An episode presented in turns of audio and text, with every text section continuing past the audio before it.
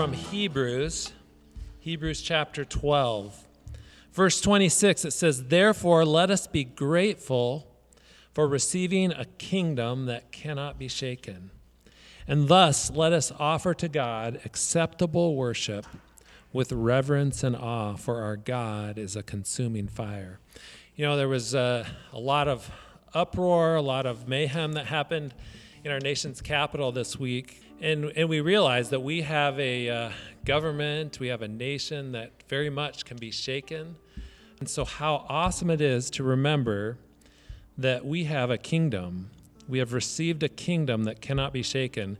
And that therefore is, is saying, because of this truth, what do we do? And, and the author of Hebrews says, this truth, this fact that we have a unshakable kingdom, that the, what we do with that, he says, therefore, let us offer to God acceptable worship. You know, this is a this can be fuel for our worship as, as we look around and see the unsteadiness of this world and compare that to the rock solid foundation that we have in Jesus. Um, let's uh, let's pray before we sing our next song. Father, we uh, just come to you uh, as needy people. We lift up uh, before you our nation. Um, we pray that hearts would turn to you in the middle of turmoil and trouble, and that, uh, Lord, you would remind us that we have an unshakable kingdom and an unshakable king. And Lord, help us to set our eyes on Jesus, the author and the perfecter of our faith, who for the joy that was set before him endured the cross and despising the shame and is set down at the right hand of the throne of God. In Jesus' name we pray. Amen.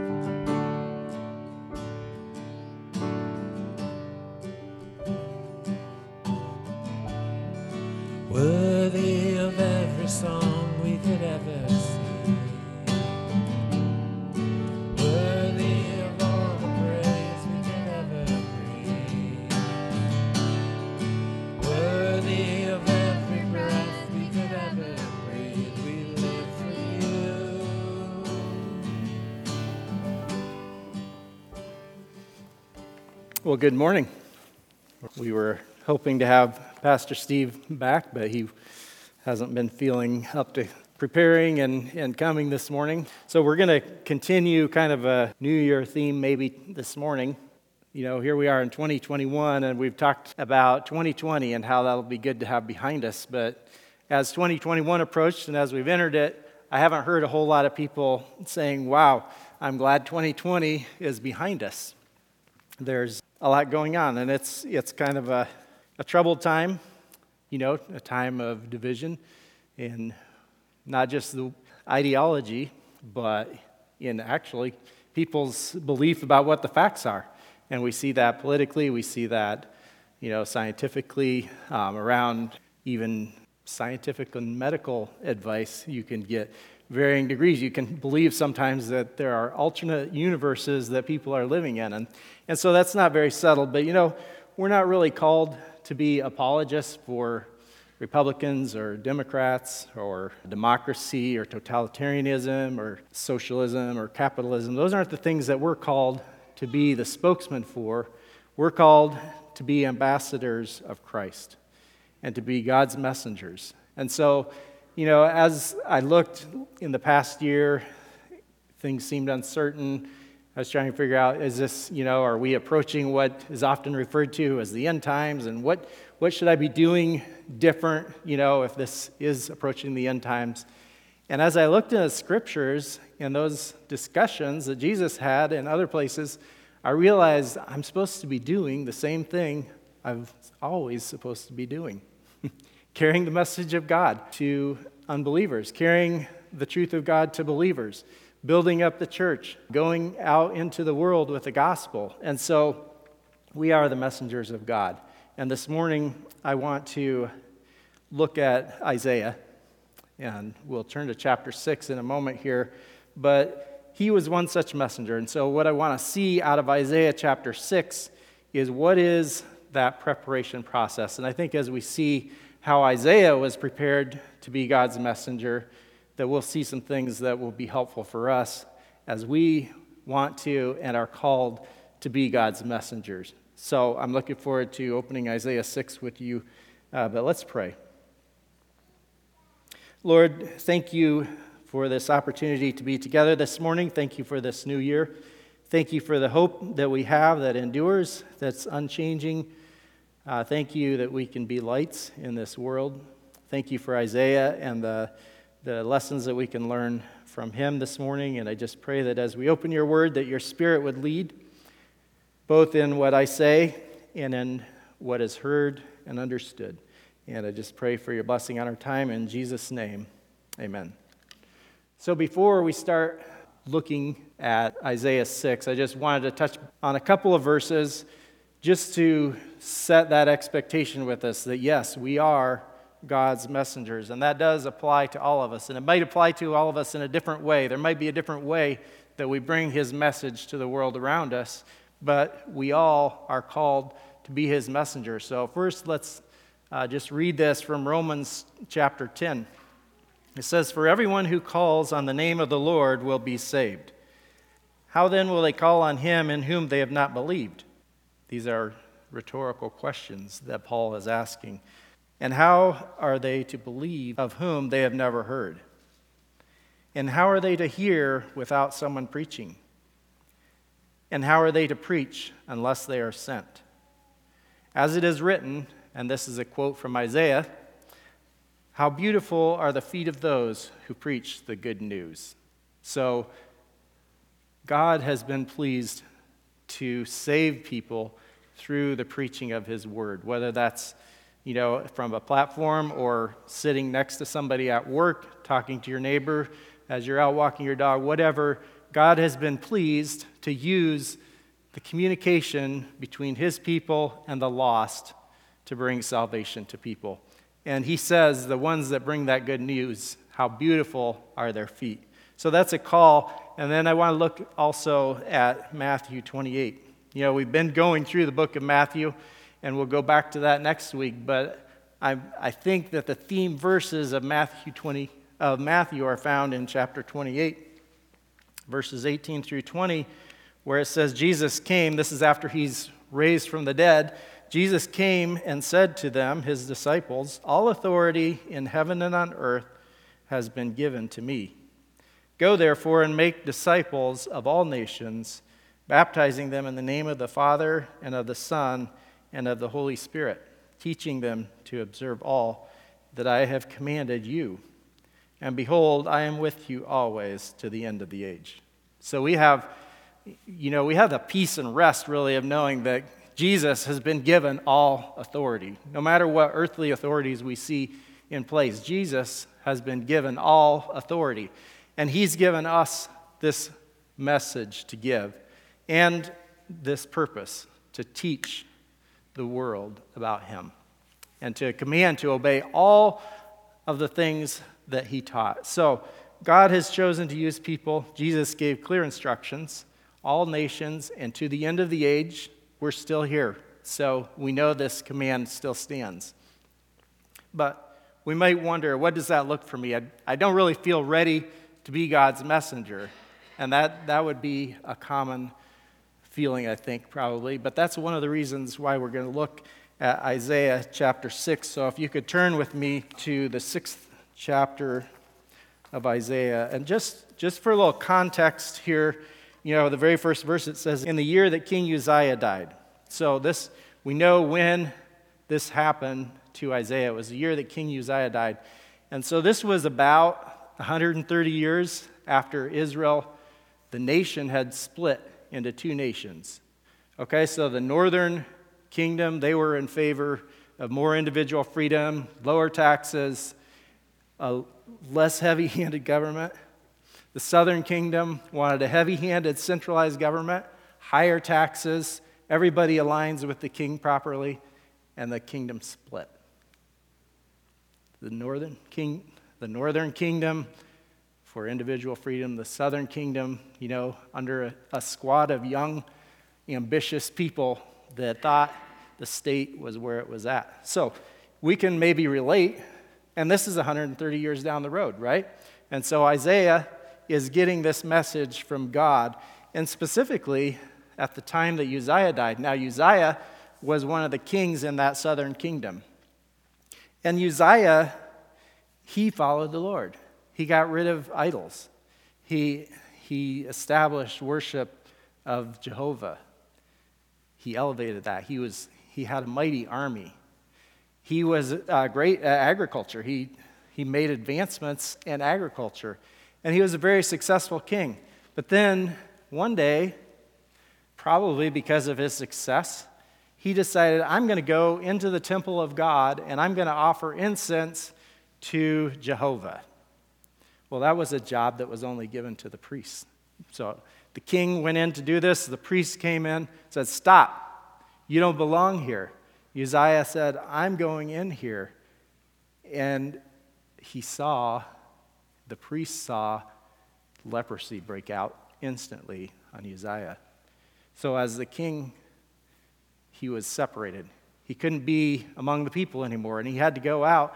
And I, I think it, it may have been 10 years before he died. But his son took the throne then and took the reign. And Uzziah, because of his pride in the way he approached Jehovah, he had to be separated because of the judgment of leprosy that came on him. So he finished up his days in a, a separate place of exile as a leper.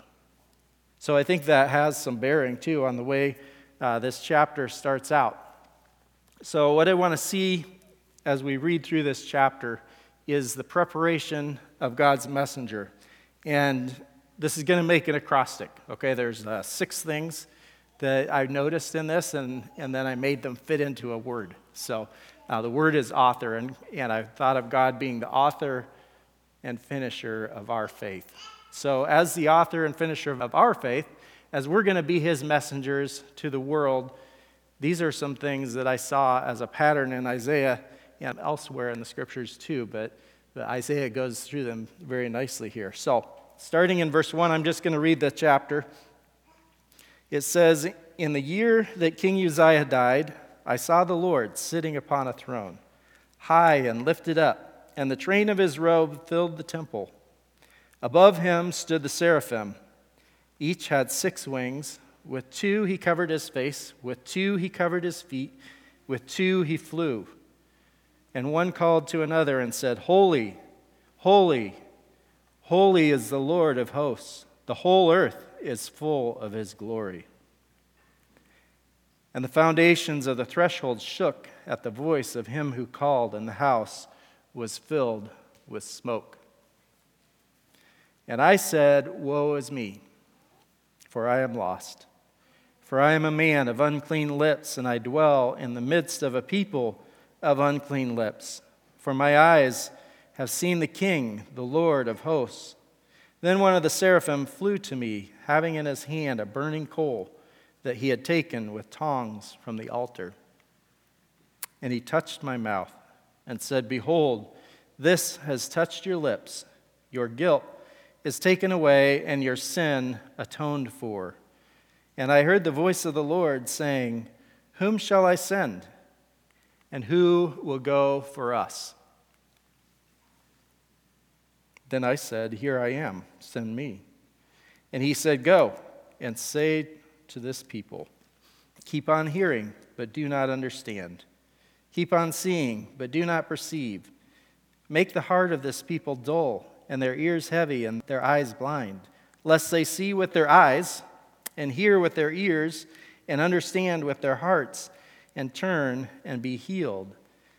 Then I said, How long, O Lord? And he said, Until the cities lie waste without inhabitant, and houses without people, and the land is desolate. Waste.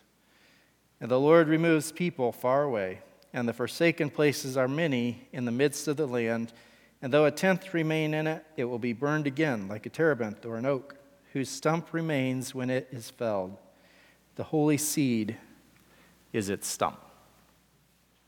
So, just looking here at the end, the, the message that Isaiah was called to give was maybe not one of that he really wanted to bring, because it was one of judgment and destruction, but it ends there. I just want to point out the holy seed is its stump.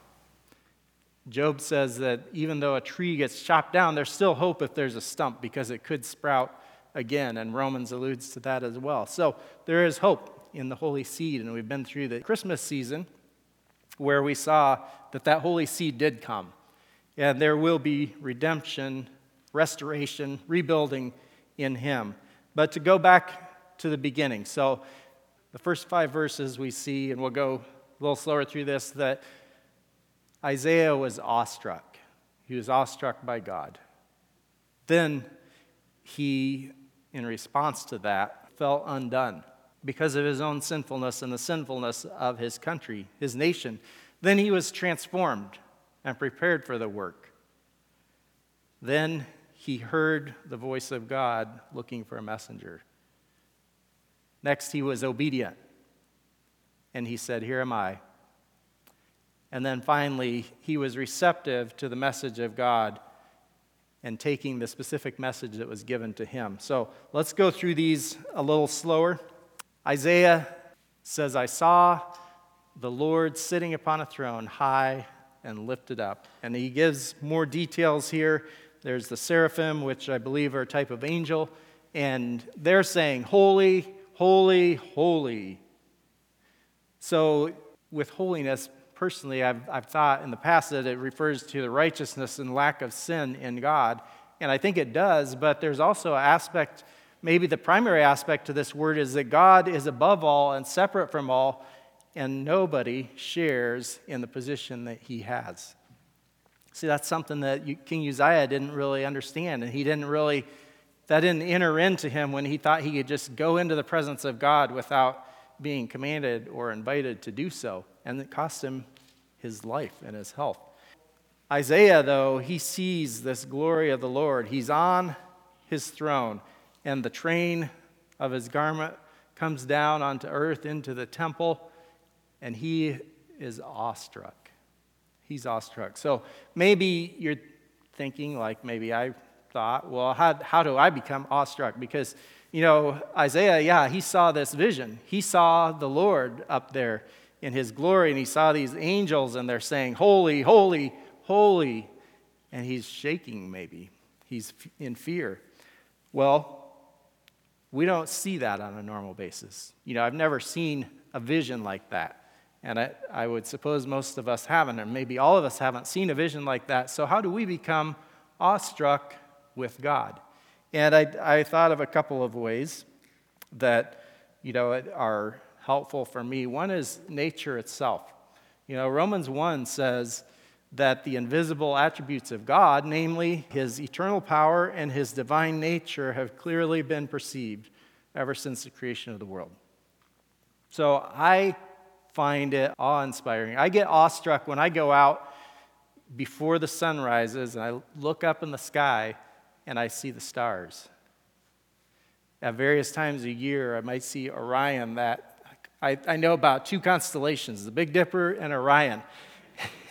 and I can find them, and that's awesome. They're always where they're supposed to be, and they always have the formation that they've always had all the way back to Job's day. And so that strikes me with awe. I was thinking about snow, snow the other day. You know, we've had this beautiful snow, and I was thinking, you know, each snowflake is made up of, I don't know how many molecules of water. And I wonder, this snow that's in the ditch in front of my road, where has that water been? It's probably been, you know, some in South Africa, some in Asia and, and Europe and Texas, all over the world. I learned in elementary school science the cycle of water, how it is on the earth and then it evaporates, and then it starts to form clouds and it gets cool enough and it drops down onto the earth somewhere else. Think about something as simple as a snowflake and God's power in creation there. And then I also thought, we can, wherever we are, we can just look even at our own bodies, the creation of God, and look at our skin. Look right now, if you would, just look at the back of your hand. What's under that skin? There's blood, muscles, bones, tendons. Who knows what all is under there? But your skin holds it in, and you get a tiny nick, and blood comes out. So there's blood all over just under the surface, but it's held in by the skin. And then if you turn it over and look at your fingerprint, the tip of your finger Look closely and see there's, if, your light, if the light is right, you can see this pattern of lines on the tip of your finger. There's seven and a half billion people in this world, and nobody else has that design that you have on the tip of your finger. God designed that. When you were a little baby, you have the same fingerprint you had in your mother's womb. Does that give you some sense of awe of our God? That He's designed each of us to that intricate level? That He's created a cycle of water? That He has put the stars in place and they follow the same patterns that we can tell time and direction from what we see in the skies? It does me. And I think that is as God intended it to. But we can also look at His Word, and I recommend this too we can look at His Word to be filled with awe about God. Um, some of the passages, and that these might not be ones that, that you would go to, but I'll just tell you a few from my experience that I like to go to. One is Job 38 through 41. You know, we've been talking about creation. And this, these chapters, God is coming down to Job and saying, You wanted an argument? Let me tell you who you wanted to argue with. Because Job was saying, if I could have an audience with God, I could show him that I don't deserve what's going on here. And so God came down and talked to him. And he started going through the things about creation that he had done. You know, and about halfway through, he pauses and he says, Okay, Job, you ready to answer? And Job says, I, I basically, I didn't mean it, God. I'm just, just kidding. you know, move on. And so God does move on, and he continues for another chapter and a half of his glory and creation. Job 38 through 41 is a good place to look if you want to see God's glory and power in creation. Exodus, Psalm 8, we see the greatness of God and God's goodness toward men. What an awesome thing that such an awesome God is good toward men. Exodus 19, 9 through 25, we see God's presence coming down in the middle of Israel and the fearfulness of it, and the fact that they needed to stay back. Only Moses could go close, or they would die. You can look and get the same sense from Revelation 19 11 through 16, his awesome majesty and his fearsomeness. And then we can see in John 1 the character and person of Jesus the first half, particularly of John's Gospel, chapter 1. We can look at Philippians 2 to see his humility and his glory. We can look at Colossians 1, the second half of the chapter, 15 through 23, and see the glories of the person of Jesus. We can look at Hebrews chapter 1, or actually, we can look at the whole book of Hebrews for that matter to see the superiority of Jesus. The Word of God is full of the awesomeness of our God. So that's a, that's a good place to start, too.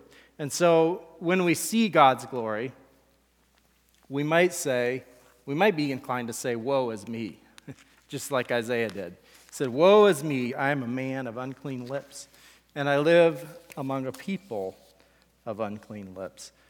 But maybe, maybe you don't say that you know, I was raised in a Christian home and I was taught right from wrong, you know, and, and I thought I did a pretty good job of doing it. Yes, I knew I was a sinner because the Bible tells me I'm a sinner, but I certainly I wasn't, you know, in the, the worst half of humanity as far as my sin goes.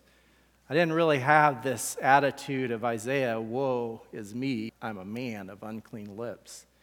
But over time, that's changed. I, I've realized you know, not to the full depth, I'm sure, but I've, I've come to realize more and more I am a man of unclean lips.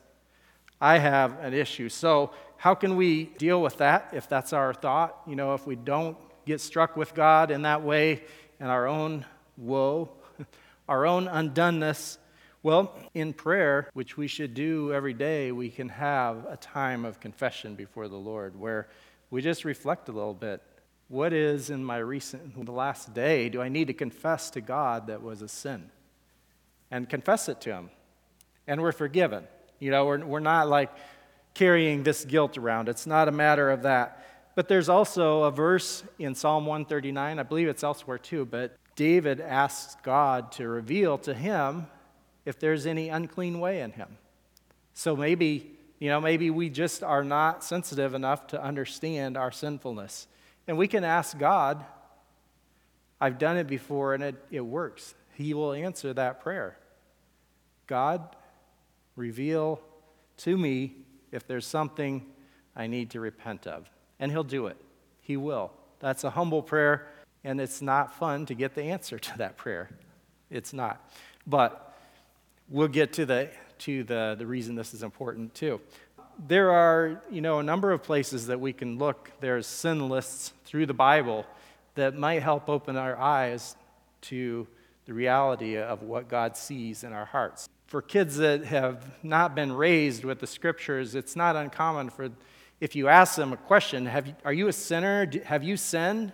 It's not uncommon for them to say, No, I haven't sinned. And then I say, Well, did you know that God said we're not supposed to lie? And that the facial expressions change. Like, oh, lying is sin? Yeah, lying is sin. Did you know that children are supposed to obey their parents? Oh, yeah, I'm a sinner. That's usually how the conversation goes, right? Because as soon as we start to bring the truth of God's word to bear on us, then we recognize, yeah, I'm a sinner. So, um, a few passages, and actually, I, I kind of recommend even reading some of these passages in a translation like the New Living Translation that is fairly literal, but it also uses language that kind of hits home a little closer to me. so it shocks me sometimes oh, that's in the Bible? Yes, it's in the Bible. I'll go back and look at even more literal translations. Oh, that's what it, that's what it meant. I thought I understood that. So I do recommend that as well. But Romans 3 10 through 18, it just gives us the universal condition of mankind and the, the terrible sinfulness of us in general. Proverbs 6 16 through 19, God lists seven things that are detestable to him. Seven things. And when you read those, you know what it starts out with? Number one on that list is haughty eyes. Haughty eyes. a little bit of, I'm better than you. That's number one on God's list of detestable things. And some of the other things that you might think about when you think about sins don't even show up on that list. That came to my heart a number of years back to realize that, that the things that I think are okay really are much higher on the list of detestable things to God than I imagined. And the things that I thought were detestable, and they are detestable to God, God's word says it in other places, but didn't even make that top seven list. Lying even makes that top seven list twice if you read it. Causing discord among brethren is on that list too. So, haughty eyes, lying, causing discord among brethren, you know, those things we kind of can get a pass from from our fellow man sometimes or from our own thoughts. But God says no.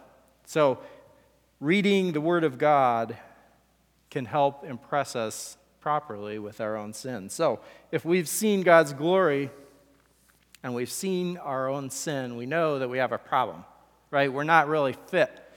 This is a glorious God. I am an undone, sinful man. How can I be his messenger? Well, we move to the next step to be transformed. And so with Isaiah, it was a matter of the seraphim came and he brought a, a coal from the altar and he touched it to Isaiah's lips and said, um, there in verse 7, your guilt is taken away and your sin atoned for. Well, what, what had happened on the altar? A sacrifice had been slain. Its blood had been shed, it had been burned in the fire of judgment, and the, that work was taken and applied to Isaiah. And so, instantly, his guilt is taken away and his sin is atoned for. And that's good news, isn't it? So uh, let's read a few verses here. Hebrews 13, uh, 10 through 12 says, We have an altar from which those who serve. In Hebrews is written after the death and resurrection of Jesus. Isaiah is written before Jesus was born, just to make that connection for us. But we have an altar from which those who serve the tent have no right to eat. The tent being the tabernacle that the, the Jews had with them going through the wilderness. For the bodies of those animals whose blood is brought into the holy places by the high priest, as a sacrifice for sin, are burned outside the camp. So Jesus also suffered outside the gate in order to sanctify the people through his own blood. So, see, just as the, the coal from the altar in the temple where Isaiah was, was taken and applied to Isaiah, and his sin was atoned for, it was paid for, it was taken away, his guilt was removed. Jesus, our sacrifice, has been slain on the altar of the cross, and God's fire of judgment came on him, and he died under that. He died under that. But you know, the judgment was complete on the cross because the third day, Jesus rose again from the dead. He was victorious over that. He completely consumed the wrath of God against sin for those who believe in his offering. It's applied to them, just like that coal was applied to Isaiah and his sin was taken away. Those of us, all of us are sinners. And those of us who, by faith, trust in the work of Jesus on the cross, our sins are atoned for. We are transformed. Let's look at one more passage from Romans 3. So, earlier I referred to some verses in Romans chapter 3 that tell us how terrible we are as a human race. And it's followed by this it says, But now the righteousness of God has been manifested apart from the law. Although the law and the prophets bear witness to it, the righteousness of God through faith in Jesus Christ for all who believe. So this morning, it's possible that you're here, or maybe you're watching online, or maybe you'll be watching later on YouTube, and you have not put your faith in Jesus. You have a problem. You have a problem because you have to deal with this holy, holy, holy majestic, wonderful, perfect, separate, exalted God, and you are a sinner. Whether you know it or not, you are a sinner. And so you, those two can't mix without something being resolved. And what we're calling that this morning is for us to be transformed, for the blood of Jesus, for his offering on the cross to be applied to us, to have our sin and our guilt taken away forever. So if you haven't put your trust in Jesus, it's important. It's important that you do that today for your salvation. If you have, and you want to be a messenger of God, and maybe you are a messenger of God, and you've been working to be a messenger of God, but there's going to be times when our enemy comes against us and says, You're unclean. You sinned today. You're guilty. You need to remember that it's the blood of Jesus that takes away our sins. We're forgiven. Our sin is atoned for, it's paid for in full, and our guilt is taken away. We're now qualified. That's what qualifies us. What a blessing. What a, what a wonderful realization that we're qualified to be the messengers of God now. So, now that we've been transformed, I trust each one of us has put our faith in the Lord Jesus. We need to move on to hear the call of Jesus, the call of God. In verse 8 of Isaiah 6, we hear the Lord saying, Whom shall I send, and who will go for us? Are you called? Maybe you have that question. Well, it says, How will they go if they're not called? Are you called? Well, we have this in Romans 12. It says, Paul says to the believers, He says, I appeal to you, therefore, brothers, by the mercies of God. We've experienced the mercies of God. We've been transformed by His salvation. By those mercies, I appeal that you present your bodies as a living sacrifice, holy and acceptable to God which is your spiritual worship. So we're called to present ourselves as a living sacrifice. not a dead sacrifice, but a living sacrifice. And so this is a very blank check because this is ourselves. This is all of me. This is not, you know, nine to five, Monday through Friday. This is not, yes, I'll do it at church on Sunday, but I'm not going to do it the rest of the week. This is not, you know, when I'm around this set of friends or acquaintances, but not when I'm around this set of acquaintances. This is not, yes, to go to my next door neighbor, but no to go halfway around the world, or yes to go halfway around the world, but no to go to my next door neighbor. No, this is presenting our bodies a living sacrifice. So, this, this word that Isaiah heard said, Whom shall I send and who will go for us? It doesn't say where he's going to go, it doesn't say what the message is. There's a call. We need a messenger. And who is it going to be? And so then the O comes into play obedience. And Isaiah just says straight out, Here I am, send me.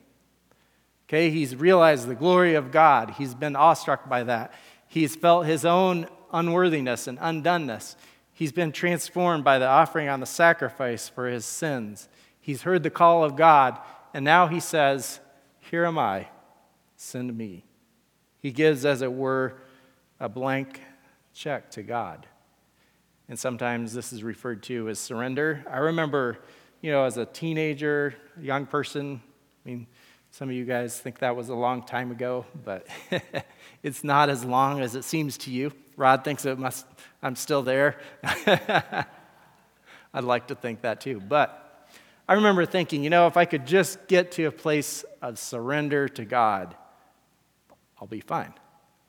Okay, that was a misunderstanding because we can come there in our journey and in our hearts and say, I surrender all. Lord, I'm yours. Do with as you please. But you know, we're still in this world. We still have our sinful flesh, even though our sins are atoned for, and we have to do it again. Or maybe we said, okay, God, you can send me wherever you want to send me, but I'm still going to do X, Y, Z. Or maybe we say, I will serve you on Sunday morning, or I'll serve you Wednesday night, or I'll serve you here or there or another place.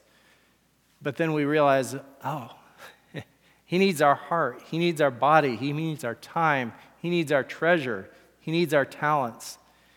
And we need to give that to him. And it's a recurring thing. I at least for me.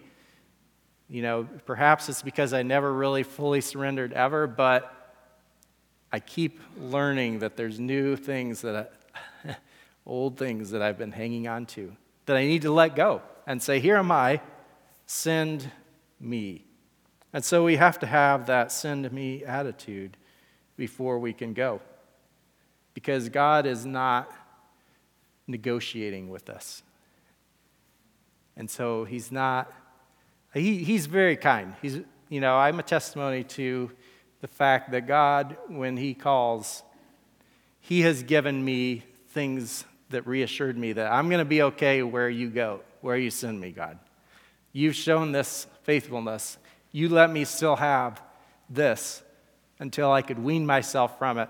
So I, I don't encourage that thought, but I have seen that goodness of God, and we can, we can surrender to Him. You know, I, I remember somebody saying, How come we always think if we say yes to God, He's always going to send us to Africa? that was probably a thought I had. You know, it might not be Africa, maybe South America, maybe Asia, but we always maybe are afraid what if it means this? And it might mean that. But you know, when you get there, God's going to take care of you there. You're not going to struggle with that because you give yourself to the Lord. The things that I've feared, uh, that I've had fears about in considering serving the Lord, He's taken care of. The things, things that I stressed out about in one realm of service, I didn't want to go to this realm of service because that doesn't pay as much. Well, you know what? I had more financial stress over here than I did over here. God takes care of us, and He will take care of us. So, we can say to him, Here am I, send me. And yet, at that point, we're still not necessarily ready to go. We still need to be receptive to what is it that he's calling us to. So as soon as Isaiah says, Here am I, send me, the Lord says, Go and say to this people. So he tells them, Go. He gives them the words to say, This is the message that I'm going to have you carry, and it's going to be to this people. So once Isaiah has reached that point of giving himself to the Lord as his messenger, the Lord gives him the message, he gives him the audience. This particular message was a hard one because it, it didn't really give hope on the surface of it that the, mess, the, the people were going to receive the message. The message said, keep hearing but don't understand, keep seeing but don't perceive, have a dull heart, have heavy ears. That's not the kind of message that we just naturally want to bring.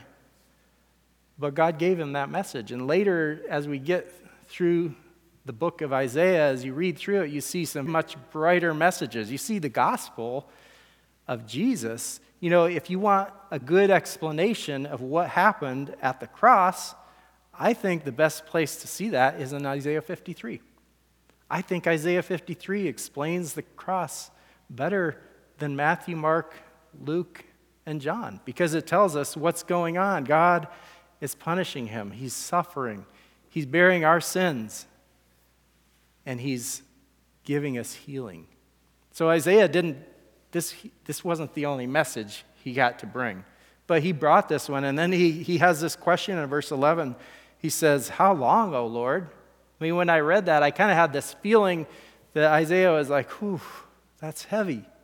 How long do I have to say that? And how long is this kind of judgment going to fall on this country that I love? And the Lord said, It's, it's going to go on until it's done. But Isaiah still continues on.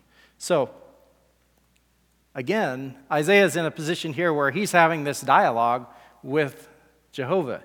And I, I'm going to guess that most of us don't have this kind of dialogue with Jehovah where we ask a question and he answers us so clearly and succinctly. So, how do we do that today as those that want to be and have been prepared to be messengers of God? Well, a few things that I found helpful. Prayer is very helpful, and, and I've grown in that just this last year. I've, I've actually started to listen to some of the people that say things like, Brother Norb said, you know, when you're praying, spend a little time listening to God.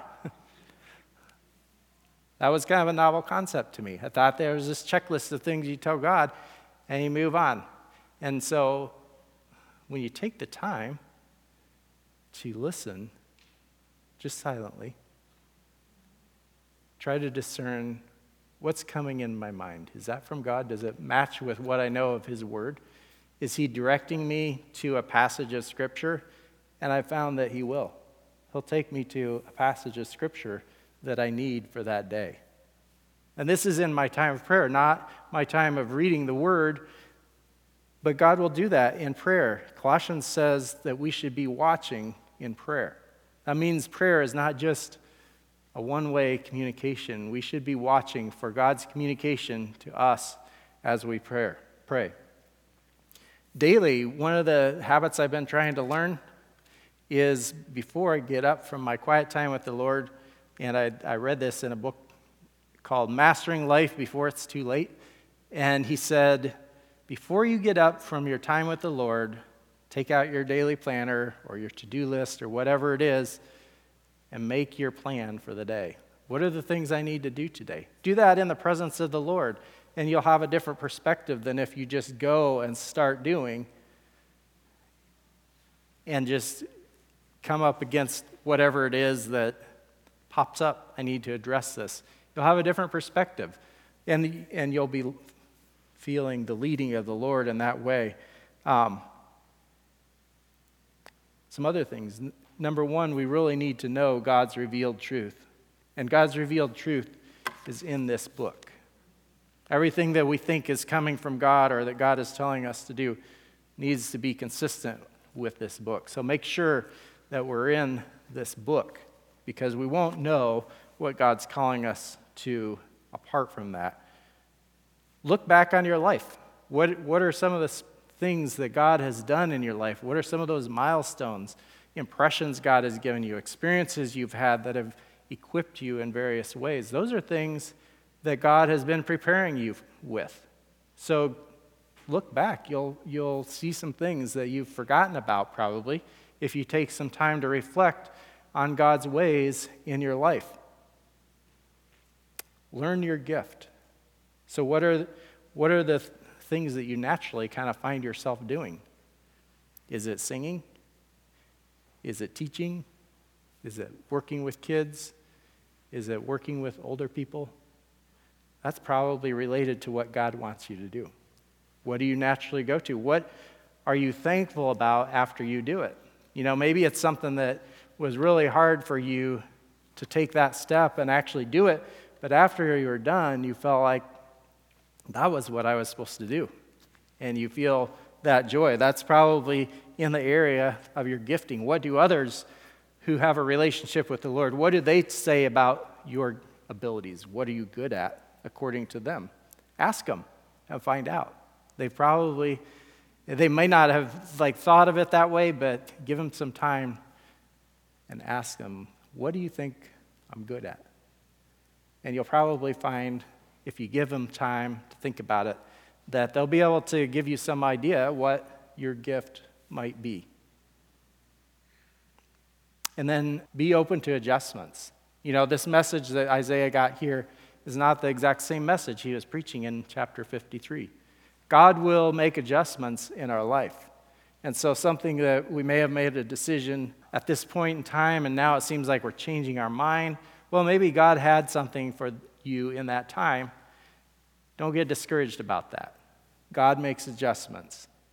I remember wanting to reach out to the town of Carlisle, so I, I planned an event, a gospel event. We're going to watch a movie, passed out invitations all around the city, came to that night, and what a blessing, but a whole bunch of people from Cornerstone Church came and showed up. Solid Christians, firm in their faith, not really, you might say, needing to hear the gospel message. And that wasn't what I had in mind. But I found out that that was encouraging to them to be together that way. And so I had to step back and say, Lord, I'm in it for this, you in it for that, and thank you. You know, nobody else that I invited came, but they did. and they were blessed by your word. So be open to adjustments. It might not be what we, what we think it is. And so, after having gone through this, Isaiah in chapter 46, we see this verse that we saw quoted earlier Isaiah in chapter 40, it's not chapter 46, it's chapter 52, 46 chapters later. Isaiah says, How beautiful upon the mountains are the feet of him who brings good news, who publishes peace, who brings good news of happiness, who publishes salvation, who says to Zion, Your God reigns. See, this message started out with one of judgment. But when it's received, that judgment and the awesomeness and the greatness of God, there is atonement. There is transformation through the work of Jesus. And that's the good news. That's where we get to the good news. But we need to know a little bit about God and a little bit about ourselves to know that there is that chasm between us that, that was bridged in Jesus. And so finally, I just want to leave us with this verse Hebrews chapter 12. It says, fixing our eyes on Jesus, the author and perfecter of faith, who for the joy set before him endured the cross, despising the shame, and is set down at the right hand of the throne of God. This path of being God's messenger might not be easy. The author of our faith is Jesus. He's the one that said, Yes, send me to his Father. And he came. And he endured the cross, something worse than what we'll ever endure. He was forsaken by God. He suffered at the hands of man and at the hands of God, even in his obedience to God. But look, has sat down at the right hand of the throne of God. That is the end of this pathway for a messenger. There's difficulties in between. There's things that are impossible to go through without the power of the Holy Spirit and the presence of God with us. But the glory is there for us, just like the glory was there for Jesus. The sufferings and the glory that will follow. And Peter explains that to us as well. And so this morning in your seats, that wafer, that bread, reminds us of Jesus' body that was slain on that altar for us. That juice reminds us of his blood that was shed for us. So as we sing this next song, I'll give thanks for the cup and for the wafer and take it, remembering that this is a reminder of the work that transformed us, that took us from undone, unclean people to a worthy servant and messenger of God. So let's just give thanks for that. Father, thank you for this, this bread that we partake of now in remembrance of Jesus. Thank you for his work of atonement and transformation in our lives. That he's changed our standing before you from being people of unclean lips to servants of the Most High God, that one who is holy, holy, holy. We worship you this morning, God, and we give thanks for your word, and we give thanks for this cup and for this bread. In Jesus' name, amen.